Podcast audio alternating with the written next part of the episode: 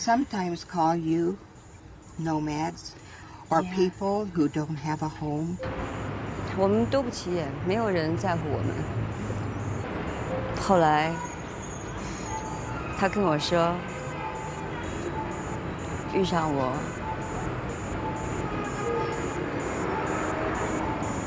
是他那么大最开心的一件事。别怕，现在只有咱们俩。阿姨相信你，你也要相信阿姨。咱们俩永远都说实话，好吗？ Ne m'a pas vu. Okay, she's tough, but if Miranda were a man, no one would notice anything about her except how great she is at her job.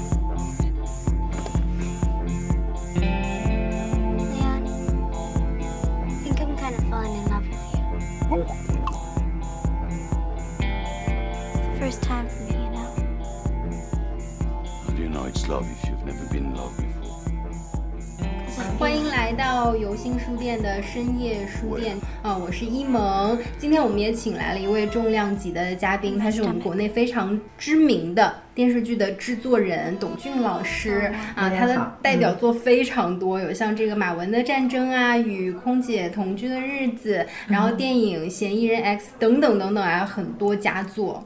最近我们刚刚也说过了，《你好，李焕英》啊，还有像是赵婷，她刚刚获得了金球奖的最佳影片和最佳导演。对对真的是觉得我昨天看到这个消息的时候，觉得差点哭了。呃应该是历史上首位获得金球奖的，对华人导演对，对又是一位女导演。嗯所以我们今天想聊一聊女影人的故事，然后想要激励更多的女性进入影视行业，然后我们希望呃女性影人能够崛起。嗯，其实我拿到你这题目的时候，我就有点点疑惑，因为我觉得可能任何行业都是有这个男女区别的，嗯但是我觉得在我们这个制片行业，好像男女区别不是很大，嗯，因为大家都是一样的，非常非常辛苦。对，没错。嗯，然后我觉得女影人呢，她呃，因为做女影人的这个范围比较广，从制作到演员，嗯然后到前期后期，嗯所以我就觉得，因为她是个更多的注重于创造力的工作，一萌你也做过，对对，嗯然后呢，所以我觉得女性可能更加适合做这种带有很强的感性的工作。啊，我个人这样认为的。所以在创作过程中，团队经常有各种的女性工作人员充斥在任何的一个分工、一个部门上、嗯一个分工的职位上。所以我觉得，在我们这行业中，男人和女人，我觉得是无性别差的，无性别差的。对，都非常辛苦。我觉得，嗯，那您大概是什么时候进入影视行业的呢？我应该是两千年吧，当时从新疆电视台到深圳台。嗯然后先是负责电视剧的购买啊，然后由此来接触了这个影视行业，嗯然后看着各位老师的作品，后来我就觉得去学一下，尝试着学一下制作人，嗯。对，然后就开始慢慢慢慢，零六年、零七年开始自己制作戏了，嗯，那其实从进入影视行业到现在也有二十年、二十一年的时间了，要接触啊这个行业的话，那也是非常久了。是，嗯我自己做制作人那也是十三年了，十四年了，嗯，从第一部戏到现在应该就十四年了，对。那在您刚入行的时候，有没有遭遇过性别歧视，或者行业里面的一些可能大家对女生会天然带着一些偏见？哦，这是一定会的，嗯一定会的，因为应该是在全国全行业就有性别歧视的，嗯总觉得女性可能会是弱势的，嗯不可能和男性一样，嗯、也包括这个行业里面也基本上是就女演员的稿酬相对也比男演员的稿酬会低。就同类别的，嗯，而且好莱坞有这种现象，你记得吗？记得啊记得好像前两年还有闹过一次薪酬的这个是风暴，嗯，是的。对嗯。她女性天生的就是在现在这个社会里面，还是属于一个弱势群体，要不然怎么会有三八妇女节，对吧？还 没有听说为哪个男人设个节日啊？嗯。所以我觉得她这个还是有天然的，因为呃男人和女人这世界上本来就存在的这两种人类，是吧？嗯。所以所有的一切来决定着他们在各自的不同的工作中，像我们这个电视这个电影这个行业里面，它有各自的分工的。嗯。啊。我当时刚进入这个行业的时候，我拜的是一个男性制片人，叫孟凡耀，孟老师，嗯做了《嗯。乔家大院》什么的。我拜他为师，开始学制片的。嗯。当时他就跟我说过：“哎呀，女孩子来学制片很辛苦的，很辛苦的，对，对，啊、因为一个剧组少则一百多人，多则七八百人，嗯你该怎么领导呢？啊。嗯，所以我一开始也没有意识到这是个多么难做的工作，对，嗯，就这样一头闯进来。闯进来以后开始慢慢摸索。嗯其实一个剧组啊，一个一个影视项目，就就像是你作为一个制片人、制作人，就相当于这个项目 CEO 一样的，嗯所以从头到尾的都要负责过去。在我的眼里，就没有什么男女区别。嗯我觉得就是你在这个适不适合这个工作、啊，你适合这个工作就请你来。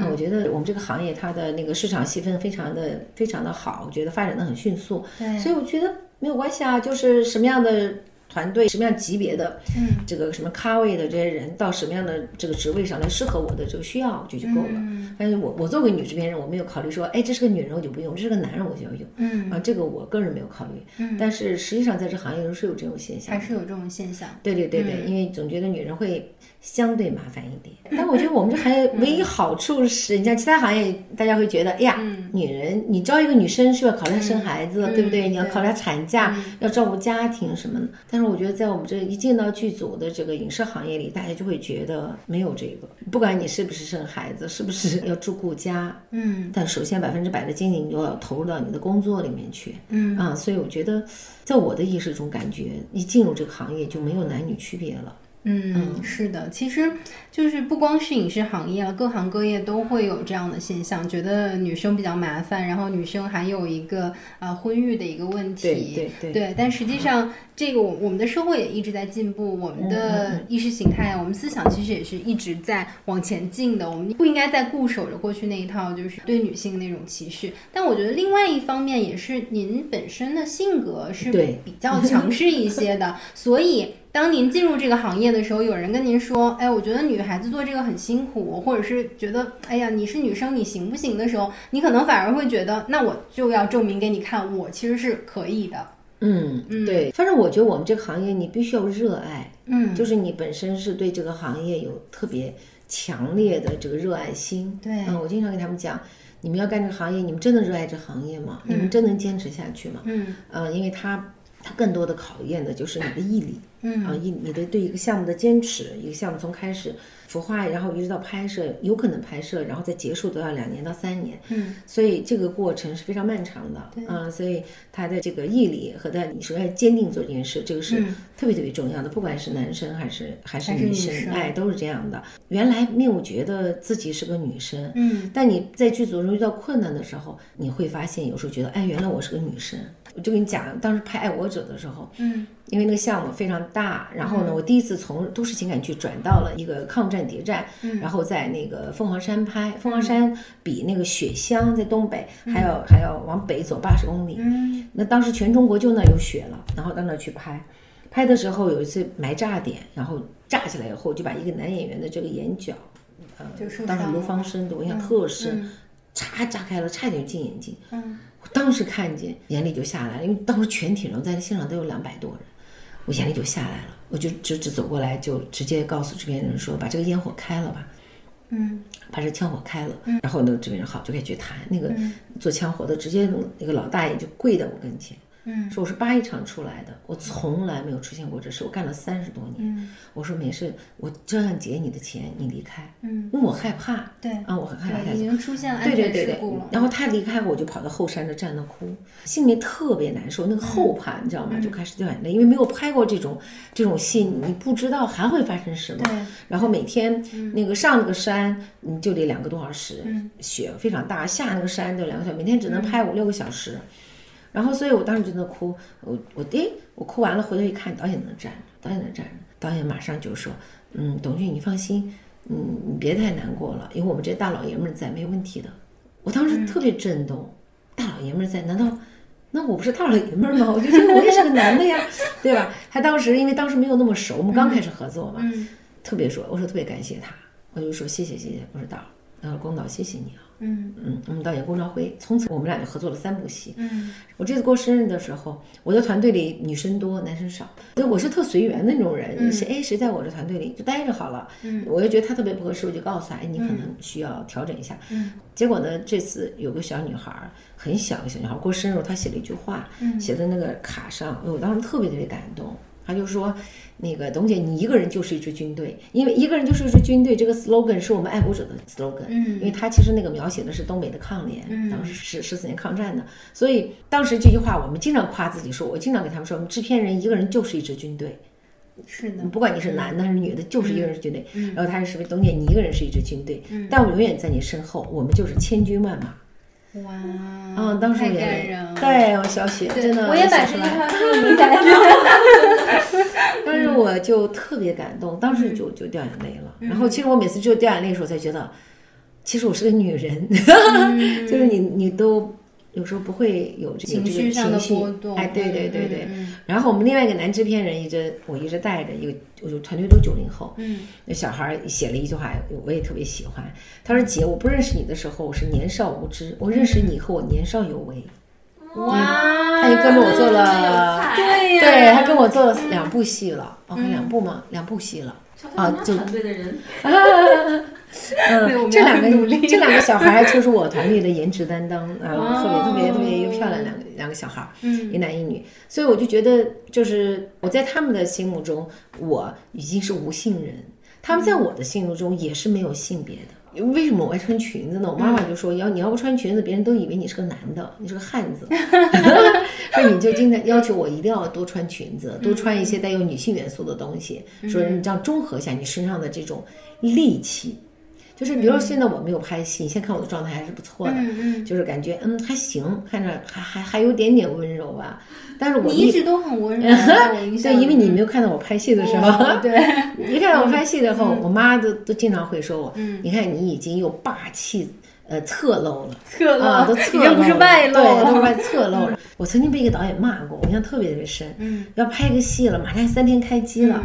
我们导演呢，他已经好几年没拍戏了，嗯是个很大的导演，一线的大导演。然后呢，当时呢，他非要把我一个男男二号的头剃光，我就这是我唯一的帅哥，不能剃光头，就是当在做造型，你知道吗？开机前。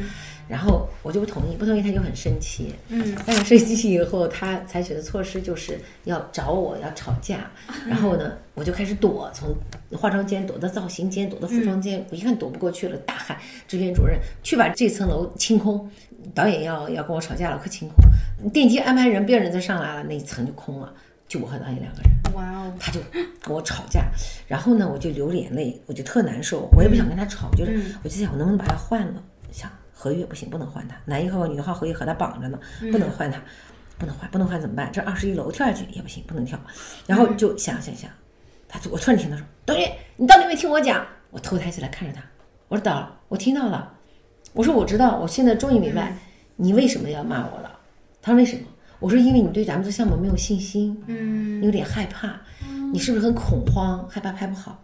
我说有我在，你放心，你不是一个人在战斗，我永远跟你在一起在战斗，你放心好了。他突然，他说军人嘛，啪敬礼，对不起，我错了，我走了，我说你走吧。哇，所以太精我彩啊，我就想那时候太好玩了，因为你就想知道他的点在哪儿、嗯。啊，就想知道他为什么会生气啊，他为什么会，我觉得只有女性会用这种方式去处理，就同理心。是的。对哎，对对对对对，嗯因为我想如果是男制片人，可能我估计可能就打起来了，对对对，要不然就喝顿大酒，要不然就打一架，对啊对对对，但实际上还是你赢了，你战胜了他。对，而且是你的同理心、换位思考嘛。嗯我觉得，因为做艺术创作的人、有才能的这些人，他们都是有一些性格上的缺陷嗯啊，真的是，他们非常敏感，嗯啊，非常的情绪化。嗯因为他这样，他们才能做出好的作品，不管导演、编剧还是演员。对如果他们都跟我们一样特别有理性，嗯他们如何去感知这个世界，感知这些人物，然后来表演出来呢？嗯所以我要觉得，我看到一个特别理性的人，我就会特别的害怕这样的人。比如说，能不能演好这角色啊？能不能处理好这个戏啊？嗯，啊，我我我我会有这样的担忧。那您觉得在整个的这个影视行业，嗯是不是男性的比例还是要远远高于女性的？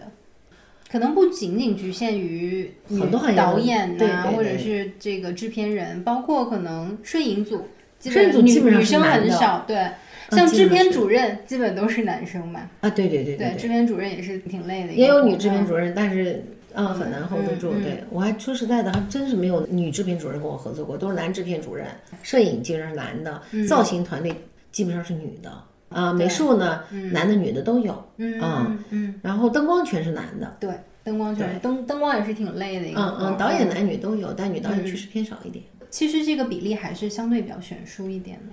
也确实，我觉得确实是个体力活儿。嗯，反而是女制片人其实数量还是挺高的，我接触的女制片人还确实挺多。是吧？嗯嗯，男制片人更多的都当老板了。就是他们就不会像我们这样深入到剧组深入到剧组，对嗯对对对对，很少，我觉得还真的是很少。我前两天因为要做这一期的直播嘛，我就去做了一下调研，看到一个应该是现在中国第一位也是唯一一位用那个斯坦尼康的一位女摄影师。哦，嗯，因为大家可能不太了解啊，斯坦尼康它是一个非常专业的一个摄影的器材，对对，它是一个稳定器。对。就我们可能平时拍照会用那个大疆稳定器啊，那个就很小很轻巧啊。嗯。嗯斯坦尼康你背在身上，轻的也要二十多公斤，重的要三十多公斤，就大概是六七十斤的这个重量。很重。你要背在身，你不仅仅要背在身上，因为好多用斯坦尼康拍的它是长镜头，嗯，然后你还要移动。跑，对，对，要跑要走，嗯要各种什么就是摇移啊、推拉这种嗯各种，嗯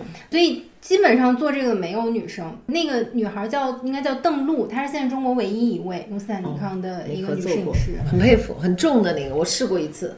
是吧？对我们当时用那个摄影老师，你能拿得起来吗？他是根本没有，两个人这样扛在我身上，我当时就快坐下去了，哇。特别重。对，而且就需要你腰部呀、背它有它有那个固定的，嗯。它有固定的专业的设备，固定的在你身上，在你身上。但是你要负重那二十公斤，你可能一会儿可以，嗯。但你要跑啊颠啊，然后照着拍摄那是非常难的。对，是的，我就看了一个访问，然后这个女孩就说，她说，呃，我刚开始进摄影组的时候，大家都说，哎，你女孩儿就开始调侃我什么的，然后直到我拍了一个非常出色的镜头，中午放饭的时候，嗯嗯，我去拿盒饭的时候，没有我的盒饭了。他问摄影组的人说：“哎，咱们这儿没有饭了。”然后摄影组的人就说：“哦，那个导演不是表扬你了吗？你去问导演要啊。”就开始嫉妒他了。然后还有就是他有遇到过男摄影师说：“呃，我是长鸡，你也是长鸡。”就是他会强调“鸡”这个字，去故意的去羞辱他，因为觉得你是女孩儿，你为什么能做的这么出色？他其实，在刚进入到这个行业的时候，也遭遇过很多的性别歧视，但还好，他现在他有在这个《相亲相爱》那部戏里面，包括《大象席地而坐》呀，然后《大约在冬季》几部还比较好的戏，被大家接受，被大家认可了。所以对于女孩子来讲，还是挺不容易的。对他选嗯择了一个以男性为主的这样的一个专业，确实是很辛苦的。斯坦尼康扛得好的摄影是非常少的，男摄影都很少。嗯因为他不光是你要有体力，他的审美特别重要。没啊错他是不是嗯能根据导演的要求，然后进行拍摄？所以就要热爱啊！你看他喜欢，所以他就觉得值得。对，嗯嗯，我记得当时他有分享过，他说他拍那个《大象席地而坐》的时候，有一个镜头是那个彭昱畅，嗯他当时往那个天棚上扔了一个东西，他是扔了一个火柴，然后他这个镜头就摇上去，看到那个火柴这样子到天棚上有个黑色的点儿，然后它会下来一些火星，它顺着这个火星这样往下拍，然后从那边楼梯上就下来一个人，就是特别顺的一组镜头。嗯其实那个火星完全是一个意外。但是他就拍到了，抓到了那一个瞬间。对对对，就这种美感和审美，有的时候可能真的是天生的。对，是的。嗯做我们这一行，审美太重要了。嗯我每次开机的时候都给大家说，你们都是艺术工作者，包括一个场工。嗯，对，因为你你在那儿摆着道具呀，然后呃你帮着大家来服务呀。嗯，我说你一定把自己当做一个艺术工作者，不要把自己当做一个场工、一个蓝领，在这里好像为了工作而工作。我说千万不要。我发现我每次在剧组里就这样讲。嗯啊，我说如果你们要说，哎，我就是为挣这份钱，你在哪都可以挣到，不要在我这儿挣。是的。嗯，所以我们团队里面创作氛围非常浓。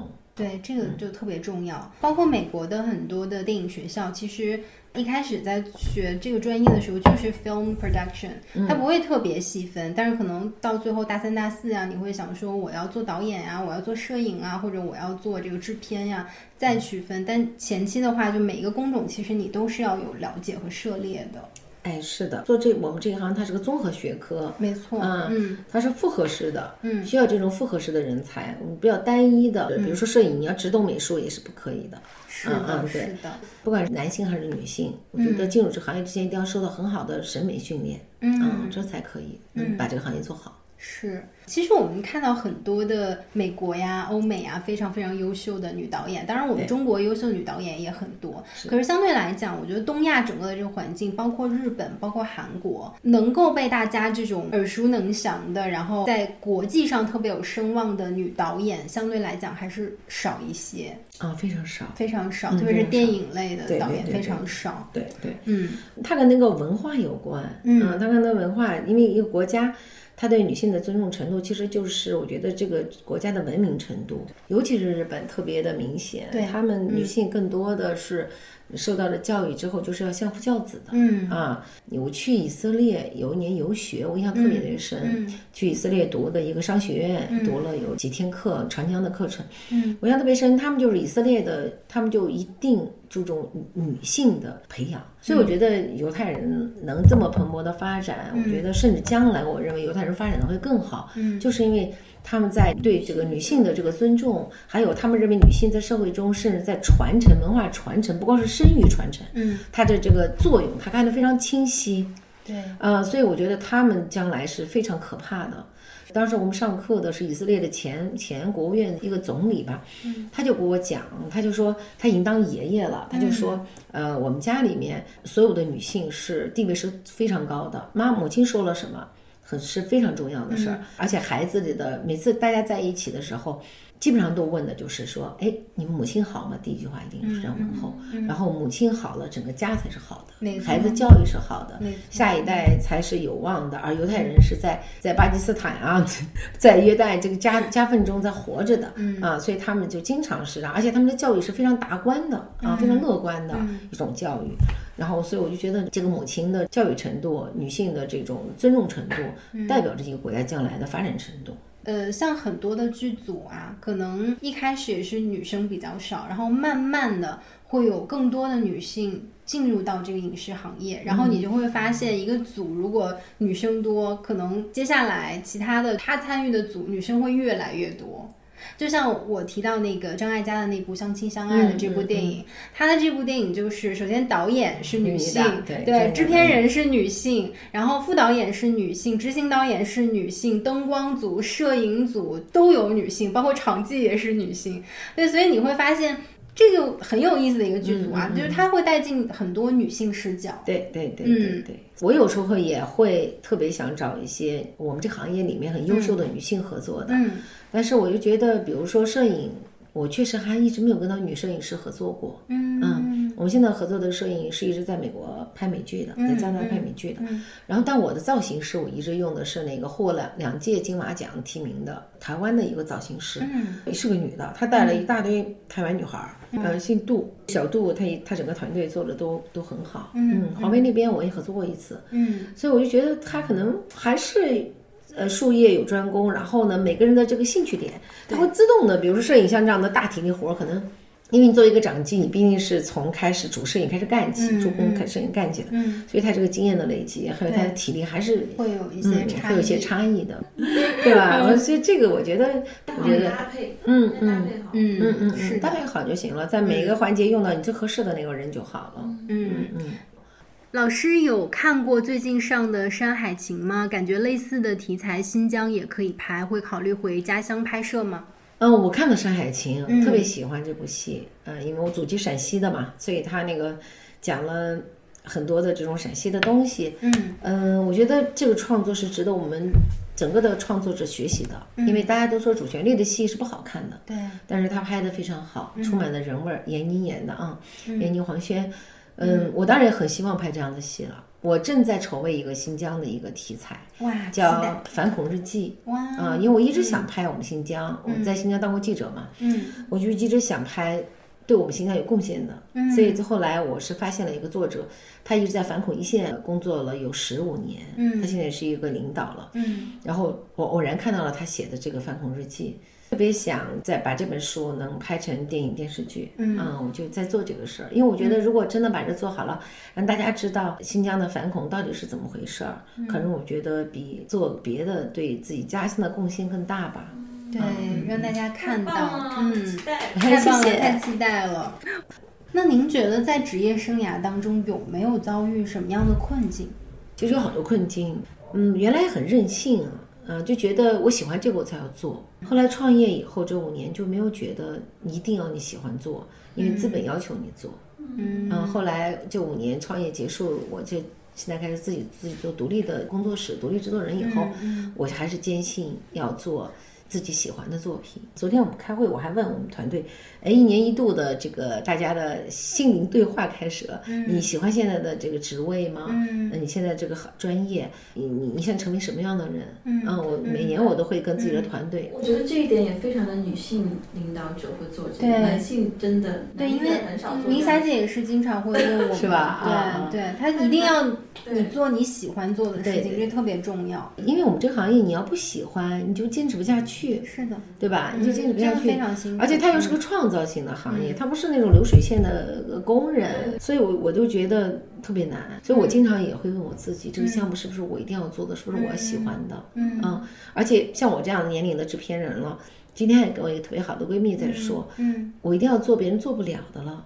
我这个年龄制片人，嗯我再去做二三十岁制片人能做的戏，我的存在价值在哪里呢？嗯。对吧？我就想做一些像大家觉得很恐怖的题材，比如说像《反恐日日记哎，包括我们马上和公安部要做一个治安队长，我更加的就是希望能把我自己的呃未来的公司做成中国优质的类型片公司。嗯，我我就想的，我就觉得，呃，到我这样的年龄了，我就应该把我的这所有的经验分享给大家，然后培养出新的团队来，嗯。然后做别人甚至觉得哎就是不讨好的，挣不了多少钱，呃，而且非常费力的，但是很大风险的项目。嗯，我我我想做这样的，我想做好戏。太棒了，太想做好的作品嗯。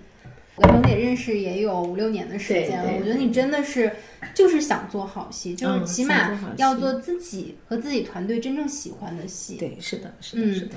作为女性来讲，可能有女性的优势；作为女制片人来讲，有女制片人的优势。刚刚董姐也说了，就是她可能会利用自己性别里面比较温柔的一面呀，然后比较有同理心的一面。但同时，制片人他又是一个需要你执行力超级强，然后需要你的呃沟通啊、协调的这个能力啊，就各方面能力都非常全面的这样的一个角色，就是像一个剧组的大家长一样，你要把所有人聚拢在一起，然后干好一件事儿，就是这真的是非常非常不容易的。那您觉得作为一个好的制片人，需要具备哪一些要素呢？一个好的制片人，首先我觉得他一定要有很强的沟通能力。嗯啊，这个我觉得特别重要，而且沟通要真诚的沟通，我觉得就没有解决不了的问题。嗯然后第二个呢，就是要有非常强的专业能力。嗯，因为我觉得你就算自己是个特别专业的人，但你不会沟通也没有用。嗯，你无法把你的这个想法告诉团队，但导演啊，然后制片主任啊，甚至下面的摄影美术，他不知道你要什么。嗯，所以我觉得这个一个好的制片人，就是专业能力是排第二位的啊，沟通能力是要排第一位的。嗯嗯。然后第三呢，我觉得呢，这个制片人他一定要坚定的知道自己要什么。嗯，因为你要经常做决定，嗯，啊，你每次是所有的问题只要交到你这里的时候，是要你做决定的，而不是说，哎，你觉得呢？你替我做决定不可以的，就是你自己要做决定的时候，啊，所以我觉得这三个能力有了，你基本上就没有什么大问题了。你要做决定，然后你还要为这个决定负责，不管它是对的还是错的。对呀、因为你是制片人嘛，嗯嗯那你在一开始可能行业经验积累还没有那么充分的时候，你用什么去判断呢？我跟你说，就是卖油翁精神，就是因为我曾经不是在做过电视剧购买嘛，然后那个每次他们来了袋子，我基本上全部都要看，嗯。就是日积月累那，三四年的时间呢，就是让我造成了我的感性的认知，你的感性直觉是什么？啊，就直觉特别重要，所以我觉得有的这个直觉以后，在解决很多问题的时候，一开始完全是要靠直觉，就是运气加直觉，后来慢慢慢你是靠运气、直觉加经验，对，然后累积的然后要累积的。他说你在这行业里坚持十年，坚你要能坚持下来啊，一直在这水平，甚至一步一步在往前走，那你就是这个行业的专家。所以我就觉得我能在行业留下来，是因为就这样运气好，然后一步步走到今天才留下来的。对，啊然后你自己的一个坚持和热爱非啊，常重对要。对，因为我觉得。我后来想，我还能干什么工作呢？如果不干这个的话，嗯我觉得看着好像你每天都在重复一个工作，但是它因为内容不同，对，啊，它内容不同，所以你就觉得很有人也趣不同。哎，对，嗯你会觉得哎，其实感觉好像是在重复，但其实在不停的在增加新的内容，嗯啊，然后呢，再给更多的要求，然后接触不同的人生，讲不同的故事，我觉得是很有乐趣的一件事情，就在创造。对，在创造，是的，其实现在很多年轻人都非常想进入影视行业，因为觉得很很有趣，然后很光鲜，然后每天又可以见很多的明星。但实际上，这个行业真的是非常辛苦的，就像董姐所说的，她这么多年所经历的，对，然后在剧组里摸爬滚打，像她现在已经做到这么成功的一个位置了，她昨天才睡了三个小时的觉，所以我们要告诉所有的年轻人，就任何一个行业，特别是看起来光鲜的行业，其实它背后都要付出巨大的代价和辛苦。还有一个问题说，做决定这个话题，可以讲一些印象深刻的案例吗？印象最深刻的案例就是在拍《爱国者》的时候，因为那个项目筹备期二十多天，嗯。所有人都觉得不可能，是嗯。五十集的大戏，我们在全国转了五个场景，八千多公里，就来回来回。先是从北京大家出发，然后我是飞到哈尔滨，他们整个开车过去，嗯。从哈尔滨再开车七个小时到那个黑龙江五常，从五常再开车到那个山里凤凰山，那是个是个五星国家级的森林公园，还没有剧组去拍过。虽然是海拔八百米，四月份已经开始化了，但山上还是大雪纷飞，嗯所以那个场景比较适合我们故事。当时就决定在那拍，所以那个决定对我来说，呃，是一个比较难下的决定，因为我们去的时候，整个屯子里就一盏路灯在亮着。我们前期去的那些人，那个大楼连洗澡水都没有，整个都特别冷啊，我们都自己买了电暖气，嗯，也没有条件很艰啊，苦，天特别特别嗯。艰苦。后来有一个女制片去了，姐，你为什么会来这个鸟都不拉屎的地方来拍呢？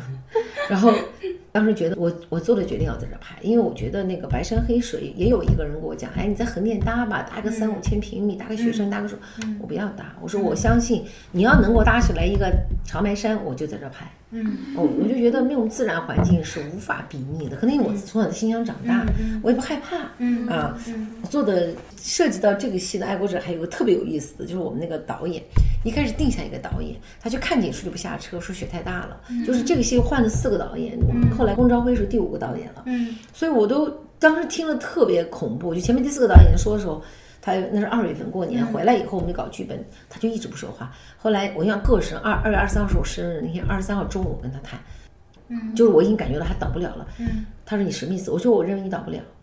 然后他找那美术拿着图造型图，我觉得不行，尤其是服装造型，我认为你你做的不是我要的东西。嗯我告诉过你我要什么了。然后那个导演就说我要考虑一下。我说行。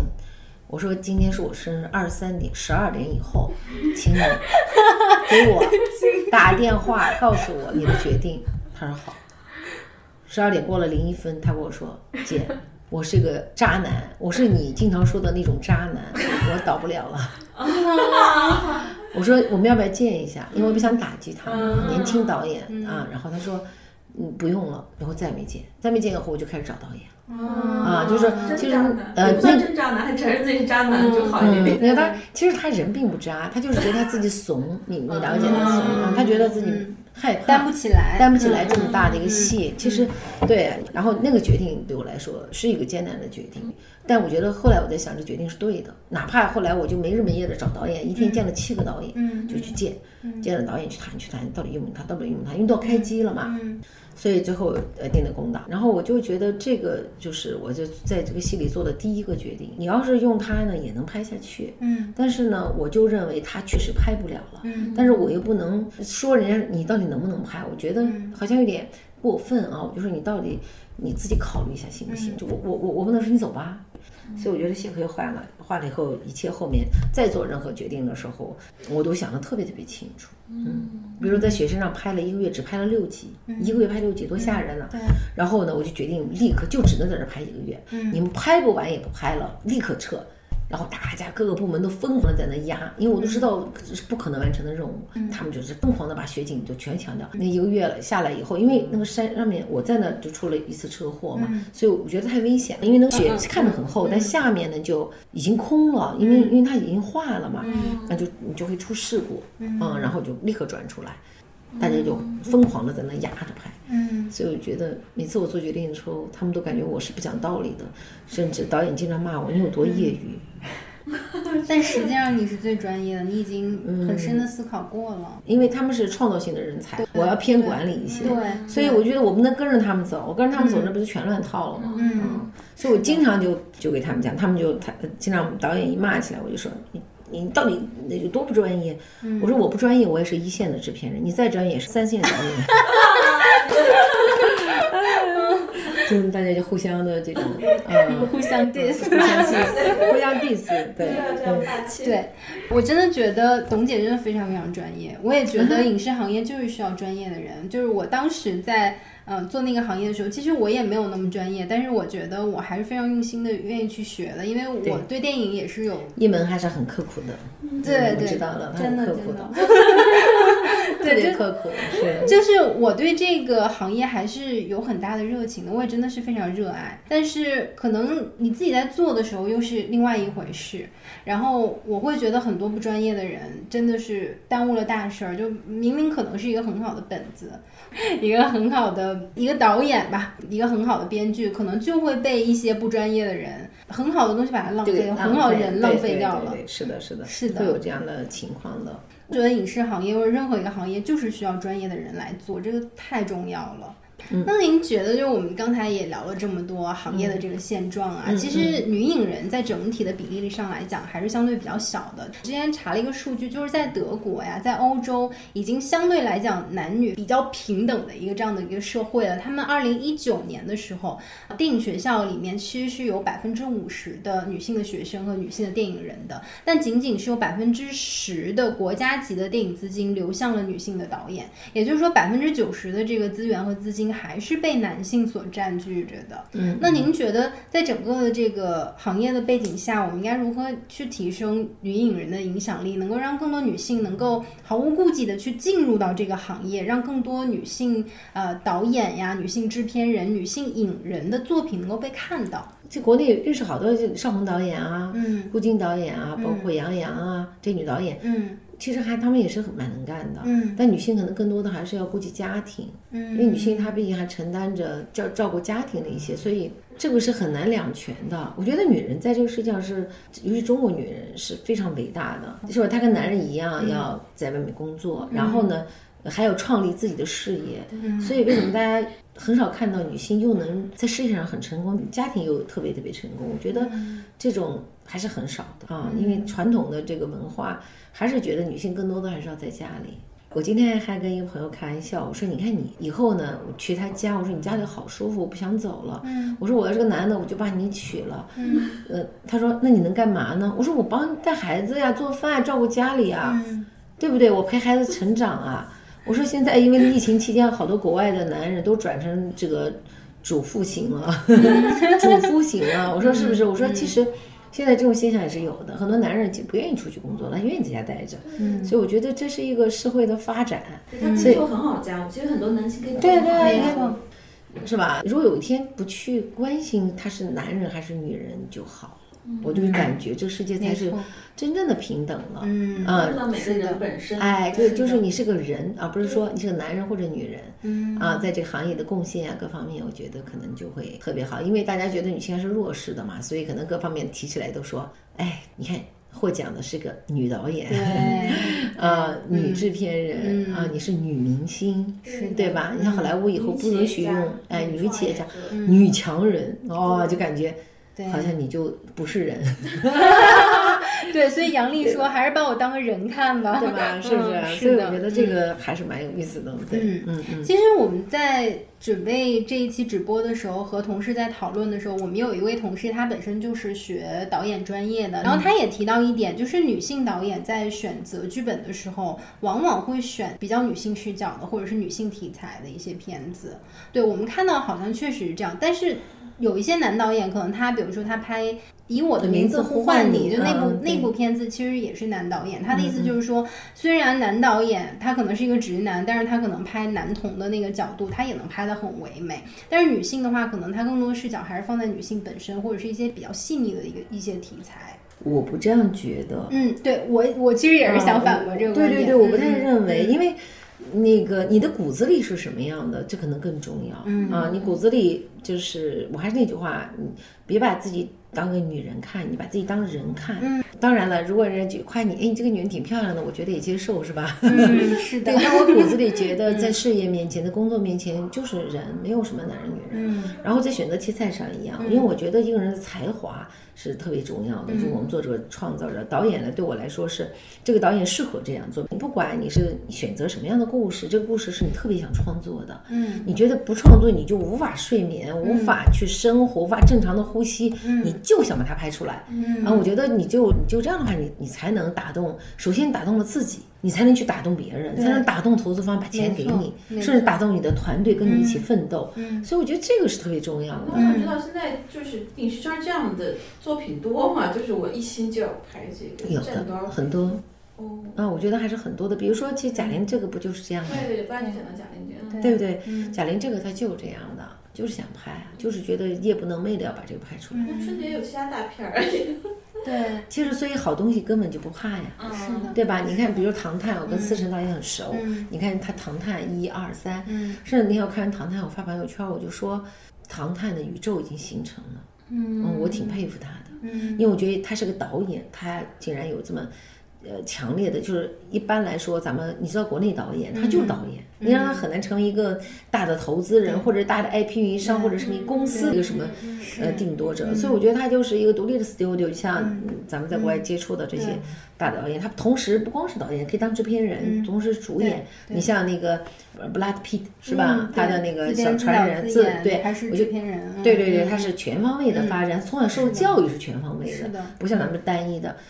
后来问的 Jonathan 对吧？八十多岁年龄了，还在帮助着新的一代。我我觉得就是跟你们当时的合作，给我印象对我还是有很大的震动的，嗯也让我学学习到了不少知识。我觉得他们对行业的这种传帮带的精神，是我们这个国内的影视行业要学习的。对、h a n 他是一位非常资深的好莱坞的制片人，他很多很多年前他就通过就叫《金牌制作人》的那部电影就得了奥斯卡。好奥斯卡的最佳制片人奖。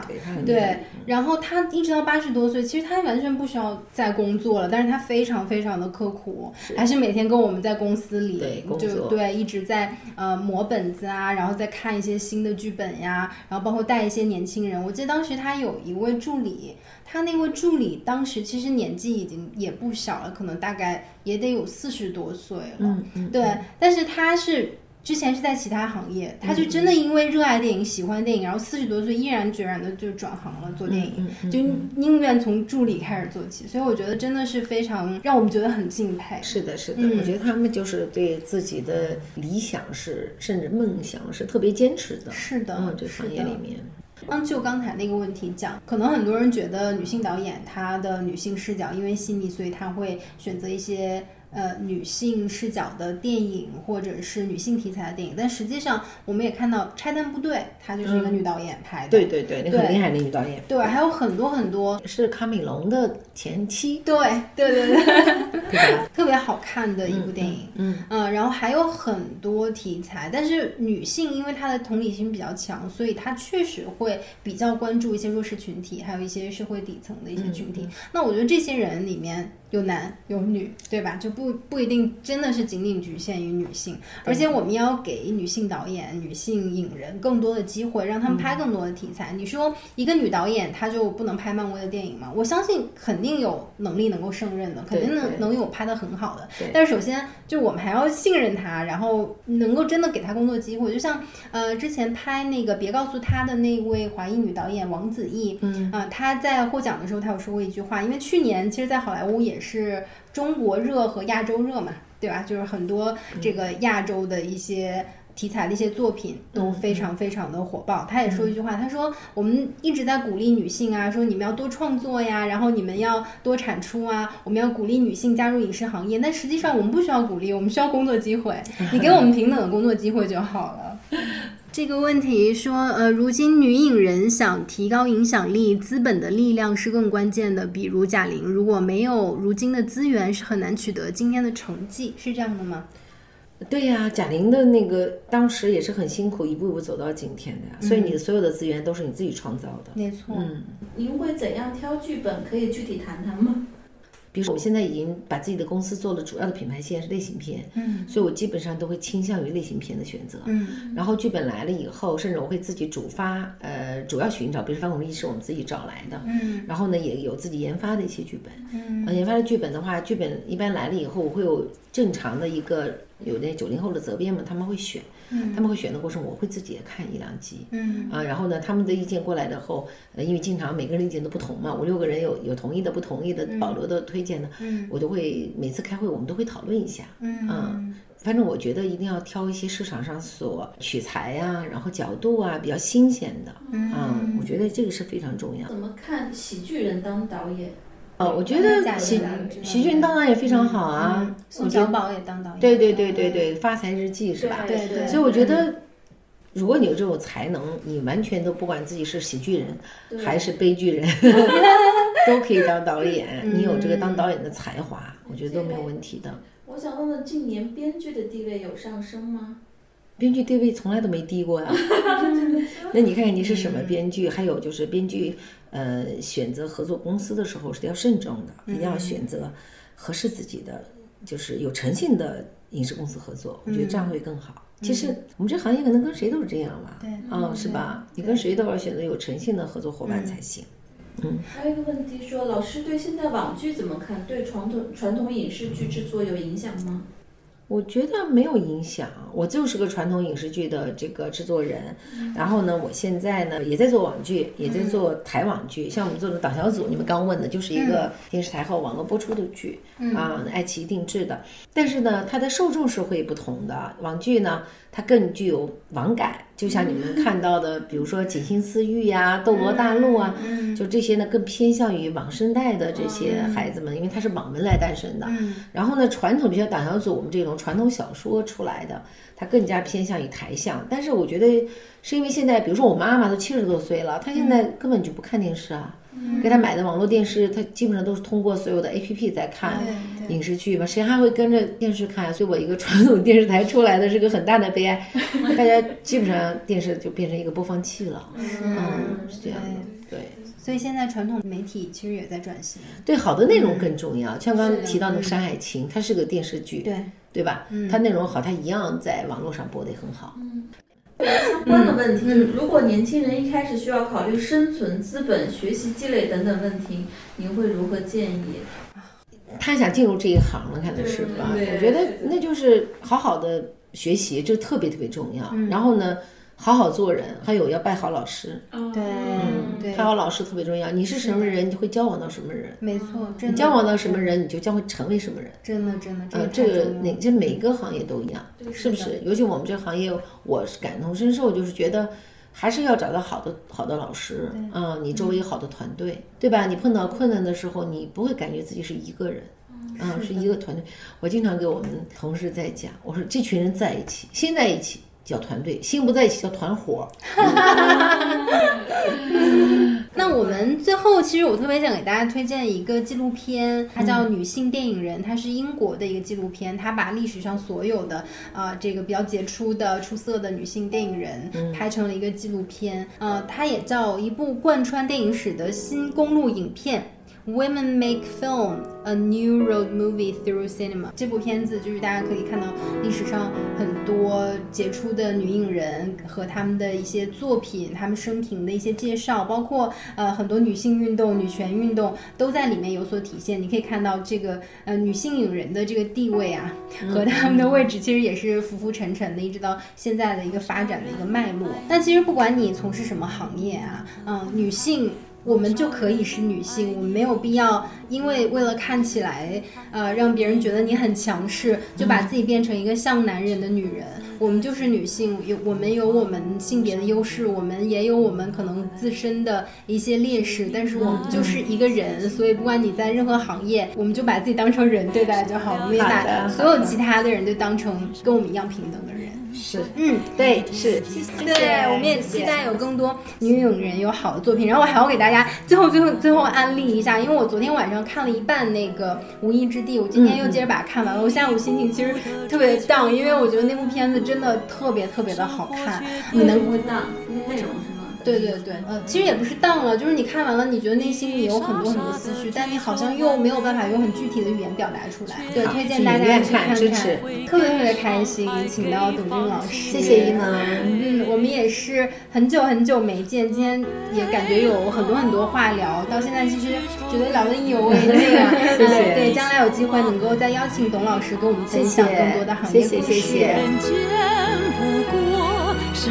你寄身之处，银河里才是你灵魂的徜徉地。人间不过是你无心的梦，偶然留下的梦，尘世梦。